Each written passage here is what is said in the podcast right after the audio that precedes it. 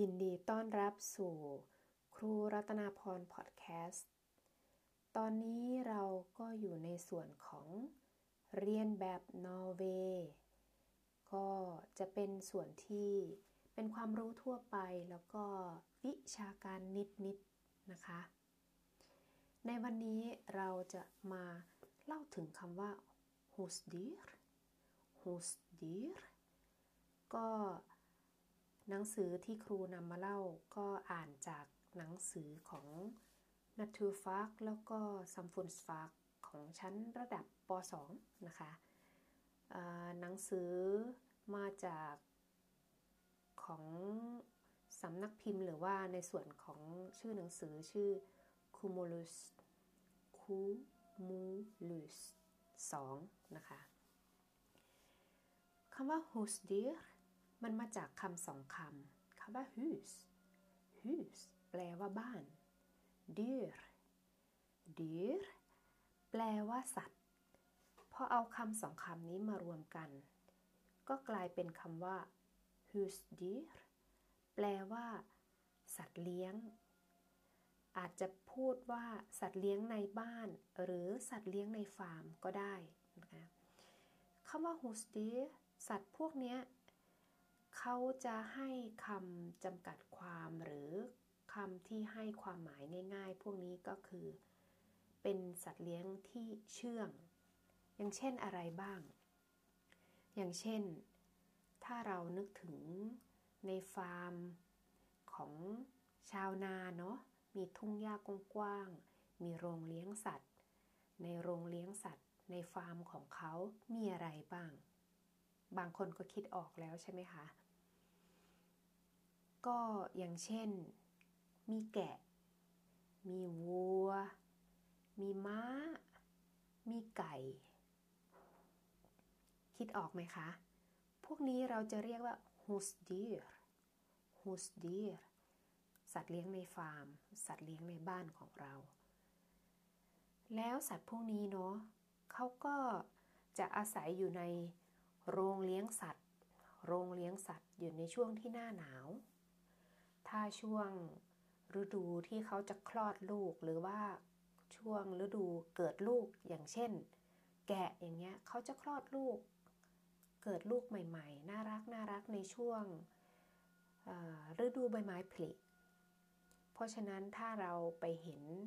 ลูกแกะช่วงฤดูใบไม้ผลิหรือว่าเห็นแกะตามท้องทุ่งหญ้าตามในฟาร์มที่เขาออกมาเดินนะคะ ก็ก็จะมีลูกตัวเล็กๆ วิ่งเคียงข้างเขา ก็จะน่ารักน่ารักขนขาวขาวปากสีชมพูน่ารักมากนะคะ แล้วสัตว์พวกนี้เขาให้อะไรบ้าง เขาก็จะบอกว่า แกะก็จะให้อุลกับเรา แกะให้อุล อุลคืออะไร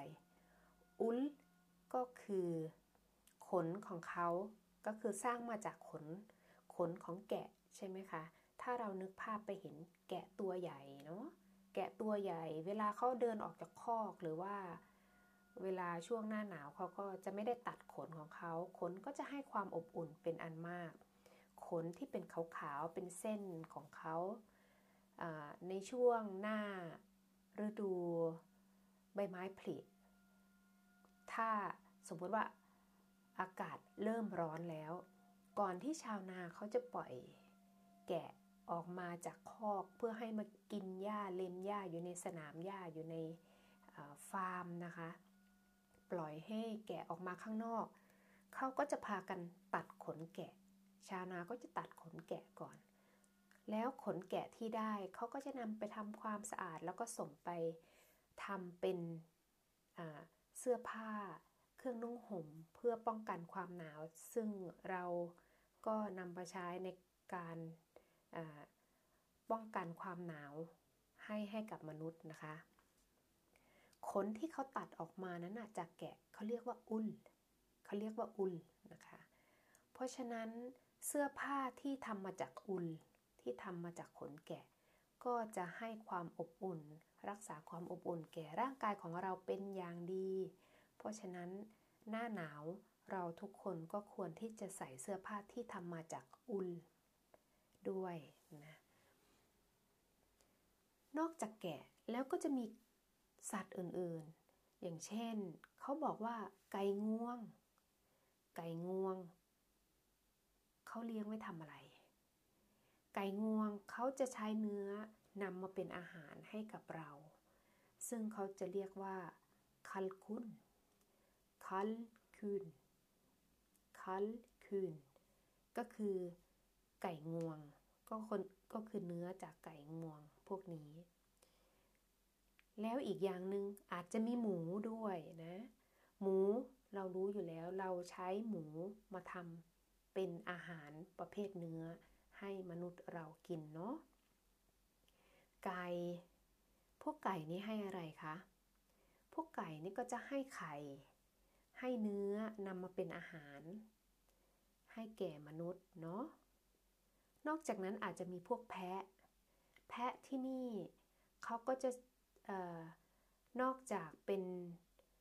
ใช้เนื้อเป็นอาหารแก่มนุษย์แล้วก็จะเขาก็จะมีการรีดนมเป็นนมแพะนะคะ นมแพะก็อาจจะไม่เป็นที่นิยมมาก เหมือนนมวัว แต่ก็มีคนส่วนหนึ่งใช้นมแพะอยู่ นอกจากนั้น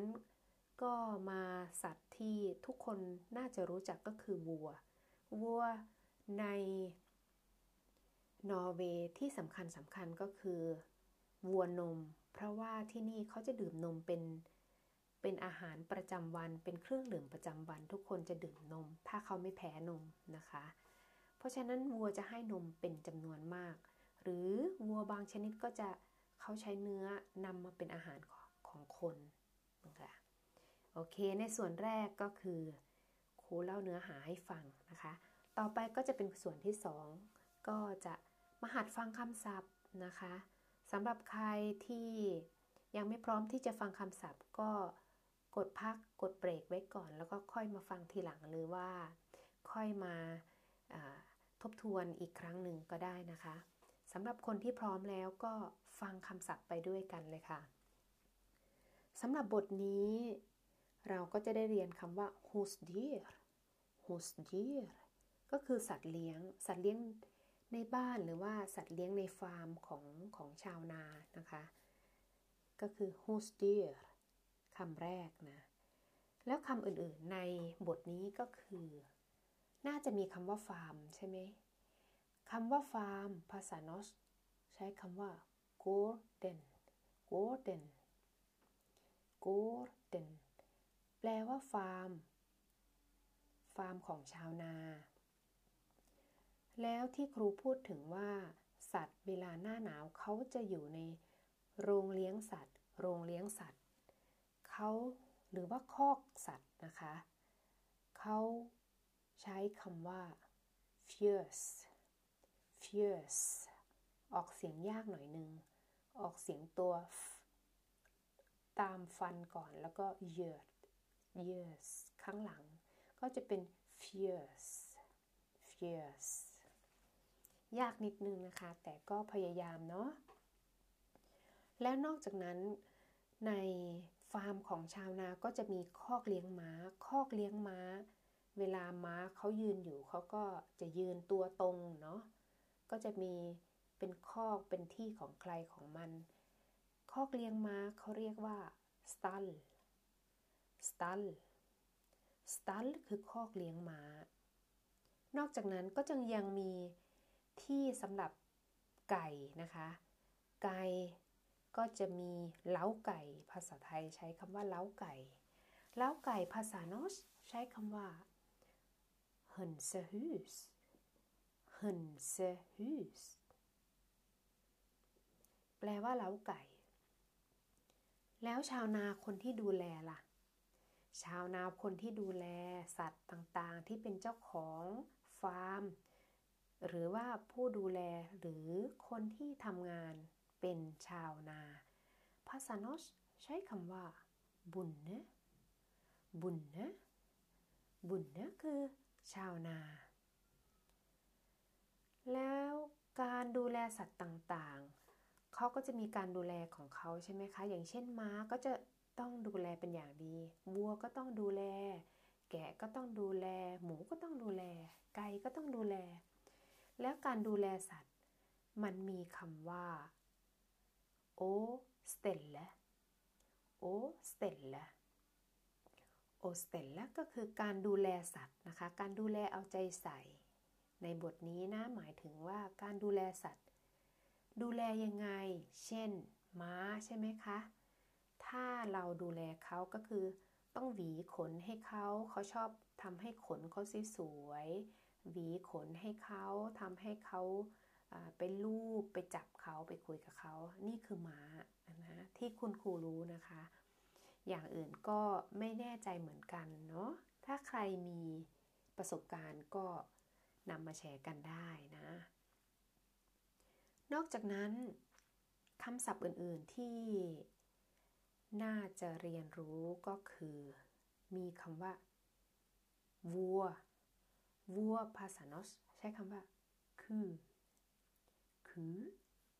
คือวัว ลูกวัว ใช้คำว่าคัลคัลแล้วก็มีแกะ แกะตัวใหญ่นะคะ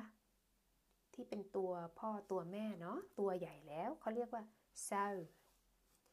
ซาซาคือแกะ และถ้าเป็นลูกแกะ ลูกแกะเขาใช้คำว่าล้ำล้ำล้ำคือลูกแกะ ส่วนคำว่าม้า ม้าที่ตัวใหญ่ เรียกว่า hest hest hest คือม้า ลูกของม้าใช้คำว่า f j ö l ไม่ใช่ f ö l f ö l f ö l l f ö l f ö l คือลูกม้า นอกจากนั้นก็มีคำศัพท์ที่เกี่ยวกับการคลอดลูกของสัตว์ การคลอดลูกของสัตว์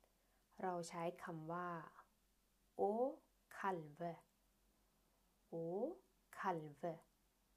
kalve ก็คือการคลอดลูก แล้วก็จะมีอย่างอื่นที่ครูยังไม่ได้บอกเนาะก็จะมีคำว่า หมู เราเรียกหมู หมูภาษาโนสใช้คำว่า gris gris ไก่ höne höne ไก่งวง kalkun kalkun kalkul แพะ get get ก็จะมีคำศัพท์ประมาณนี้เกี่ยวกับ h u s d y r ถ้าสมมติว่า เราอยากจะเรียนรู้หรือว่าอยากจะเห็นสัตว์ต่างๆ ด้วย ตาของเราได้สัมผัสด้วยมือของเราก็ในช่วงที่ช่วงฤดูใบไม้ผลิหรือว่าฤดูร้อนนะคะ ต้นต้นฤดูร้อน ก็ถ้าเป็นน้องๆก็น่าจะชวนคุณพ่อคุณแม่หรือว่าลองไปดูที่ฟาร์มที่เขาเปิดให้นักท่องเที่ยวเข้าไปนะคะ ก็จะได้เรียนรู้ ในส่วนของพวกนี้ค่อนข้างที่จะเยอะนะเพราะว่าบางทีถ้าคนที่อยู่ในเมืองก็โอกาสที่จะได้ใช้ชีวิตแบบนี้ได้เห็นเรื่องแบบนี้ค่อนข้าง ค่อนข้างน้อย นอกจากว่าเราจะไปทัศนศึกษากับโรงเรียน โอเคค่ะ หวังว่าพอดแคสต์ตอนนี้คงจะให้ความรู้บ้าง แล้วก็น่าจะเป็นประโยชน์สำหรับคนที่ เข้ามาฟังนะคะ ยังไงก็เขียนคอมเมนต์แชร์ประสบการณ์ หรือว่าถ้าหากสมมติว่าอยากให้ปรับปรุงในส่วนไหนของพอดแคสต์ก็ยินดีที่จะคอมเมนต์เข้ามาบอกกันนะคะ แล้วก็ขอบคุณล่วงหน้ามาก ๆสำหรับส่วนนี้ก็ขอให้ทุกคนมีความสุขสำหรับวันนี้นะคะ ครั้งนี้สวัสดีค่ะ ยินดีต้อนรับสู่ครูรัตนาพรพอดแคสต์ ในส่วนนี้ก็เป็นส่วนของเรียนแบบนอร์เวย์ส่วนที่ให้ความรู้แล้วก็วิชาการนิดๆ วันนี้เราอยู่ใน episode ที่สองแล้ว ก็จะเล่าถึง วิชาไม่ใช่สิ ใช้การอ้างอิงจากวิชาวิทยาศาสตร์ แล้วก็สังคม จากชั้นระดับประถม เกี่ยวกับโรงนม โรงนม คุณครูใช้คำว่าโรงนมนะคะ เกี่ยวกับนม ผลิตภัณฑ์นมนะ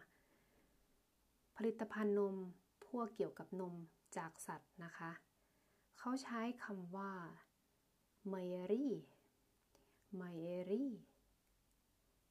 กี่ยวกับพวกนม หลายคน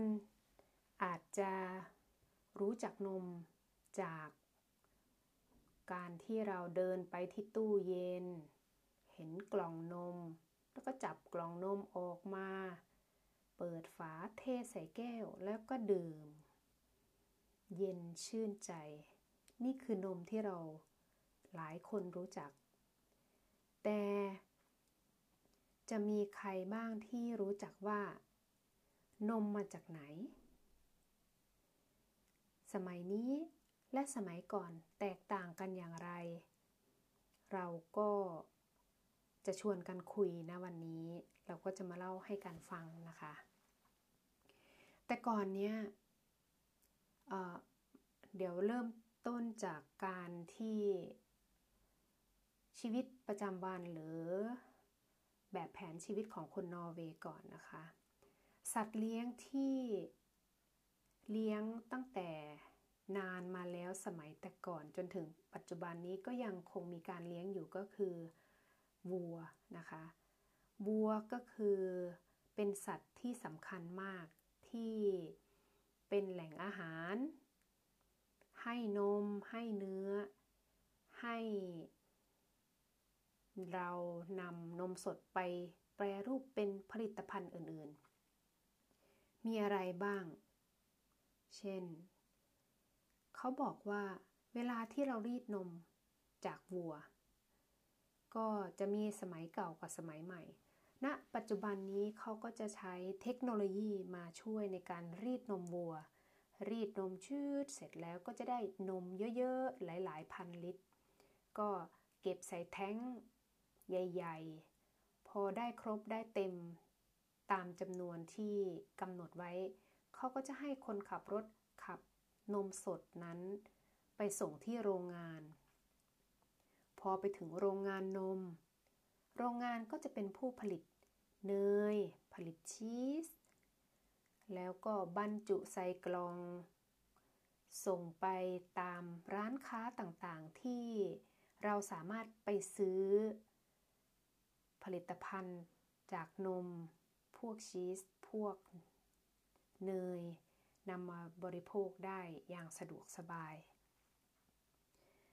อันนี้คือสมัยนี้ แล้วสมัยก่อนละ่ะ สมัยก่อน แต่ก่อนนี้คนที่นี่ก็เลี้ยงวัว มีฟาร์มวัวค่อนข้างเยอะ คนสมัยก่อนนั้นเขาจะทำชีสทำเนยเอง เขาจะนำนมสดที่ได้มาเขาจะรีดนมวัวเอง รีดนมวัวเสร็จแล้วก็จะเอานมมาต้มใส่หม้อใบใหญ่ ๆ แล้วก็มาทำเป็นชีส ชีสที่เขาต้มจากหม้อใหญ่ ๆ แล้วก็ทำการต้มเป็นการฆ่าเชื้อ เขาเรียกชีสชนิดนี้ว่า i s t e t ost i s t e t ost นอกจากนั้น ผลิตภัณฑ์จากนมเขาก็ยังนำไปทำเป็นเนย การปั่นนมแล้วก็แยกส่วนนม นมสดเนี่ยมันก็จะมีส่วนสำคัญอยู่สองส่วนนะคะ ส่วนที่เป็นน้ำและส่วนที่เป็นครีม หรือว่าเรียกว่าไขมันก็ได้ เวลาเขาปั่นนมอย่างเร็วๆ อยู่ในเครื่องมือสมัยก่อน เครื่องมือสมัยก่อนก็จะเป็นเครื่องมือที่ชาวไร่ชาวนาผลิตกันขึ้นมาเพื่อที่จะแยกน้ำกับไขมันออกจากกัน เพื่อน้ำที่ได้ก็ไปทำเป็นนม ครีมที่ได้ที่แยกส่วนขึ้นมา ไขมันที่แยกส่วนขึ้นมาก็จะทำเป็นเนย แล้วก็ บางส่วนก็จะนำไปทำเป็นอย่างอื่น เพื่อเป็นอาหารของเรานะคะ การปั่นเนยสมัยก่อนเขาเรียกว่า die skinnet smør die skinnet smør แปลว่านั่นน่ะเขากำลังปั่นเนย มันมีคำนี้มันอยู่ในหนังสืออดูคำศัพท์นะคะ คำว่า skinnet ก็คือเขาปั่น ปั่นเสร็จแล้วมันเป็นคำอดีตเนาะมันมีคำว่าการปั่นนะคะปานการปั่นนม เพื่อแยกน้ำและไขมันออกจากกันเขาเรียกว่าโอชินนะโอชินนะแปลว่าปั่นแยกออกจากกันแปะให้เป็นสองส่วน แล้วก็มีคำศัพท์อื่นๆ ดังนี้โออิสเตโอ อิสเตมีตัว e s t a ก็คือการต้มฆ่าเชื้อ สมัยแต่ก่อนยังไม่มีเทคโนโลยีที่ทันสมัยเหมือนปัจจุบันไม่มีโรงงาน เพราะฉะนั้นชาวนาที่เขาได้นมจากวัว เขาก็จะนำมาต้มเพื่อเป็นการฆ่าเชื้อก่อน ก่อนที่จะมาทำเป็นเนยก่อนที่จะมาทำเป็นชีส การต้มฆ่าเชื้อเรียกว่า å yste มันมีหม้อสมัยแต่ก่อนหม้อที่ทำชีสเขาเรียกว่า ystekjel ystekjel คือหม้อทำชีส นอกจากนั้น การที่เขาได้นมมา เขาก็จะทำเป็นครีมด้วย ปัจจุบันก็คือเราเดินไปที่ร้านค้าเราก็จะเห็นกล่องที่เขาเขียนว่า f l i r t เฟลเตอร์ก็คือครีม ครีมนำมาทำอะไรนำมาทำอาหารนำมาใส่กาแฟนำมาใส่พวกเบเกอรี่ทำเป็นหน้าเค้กต่างๆ ก็คือครีม ภาษา norsk เรียกว่า fløteเตอร์ส่วนกล่องกล่องที่ใส่นม กล่องที่ใส่ครีม กล่องที่เป็นกระดาษนะคะเขาเรียกว่าคาทงคาทงคาทงแปลว่ากล่อง กล่องกระดาษ ชีสภาษาโนสเรียกว่าอุสอุสเนยภาษาโนสเรียกว่าสเมอร์สเมอร์แล้วนมที่เราดื่ม ก็ใช้คำว่า milk milk ส่วนอยู่ในวิชานี้นะคะเขาก็จะมีคำศัพท์ ที่เรียกหญิงรีดนมวัว ผู้หญิงที่รีดนมวัวสมัยก่อนนะคะอาจจะเป็นเจ้าของฟาร์มหรือว่าอาจจะเป็นภรรยาเจ้าของฟาร์ม เป็นภรรยาของชาวนา หญิงรีดนมวัวเขาจะเรียกว่าบูดไอบูดายะบูดายะคือหญิงรีดนมวัวบูดายะ แล้วมันก็จะมีสถานที่นอกบ้านใช่ไหมคะเขาก็จะสร้างเป็นซุ้มหรือว่าเป็นเรือนเหมือนกระท่อม ไม่ไม่ใช่เอาไว้ไปพักนะคะ แต่ว่าเอาไว้เผื่อ เวลาไปทำงาน เช่น เวลาที่เขาจะทำชีสเขาต้องใช้หม้อใหญ่ ๆ ใช้พื้นที่เยอะๆ แล้วก็อาจจะมีการใช้ฟืน สมัยแต่ก่อนนะใช้ฟืนเพื่อที่จะให้ความร้อนแล้วก็ต้มนมให้เดือดอพวกเรือนพวกนี้เรือนที่เขาทำงานนี้ก็จะอยู่ข้างๆบ้านหรือว่านอกบ้านไม่อยู่ในตัวบ้าน ตรงนี้เขาจะใช้คำว่า หรือเขาเรียกว่า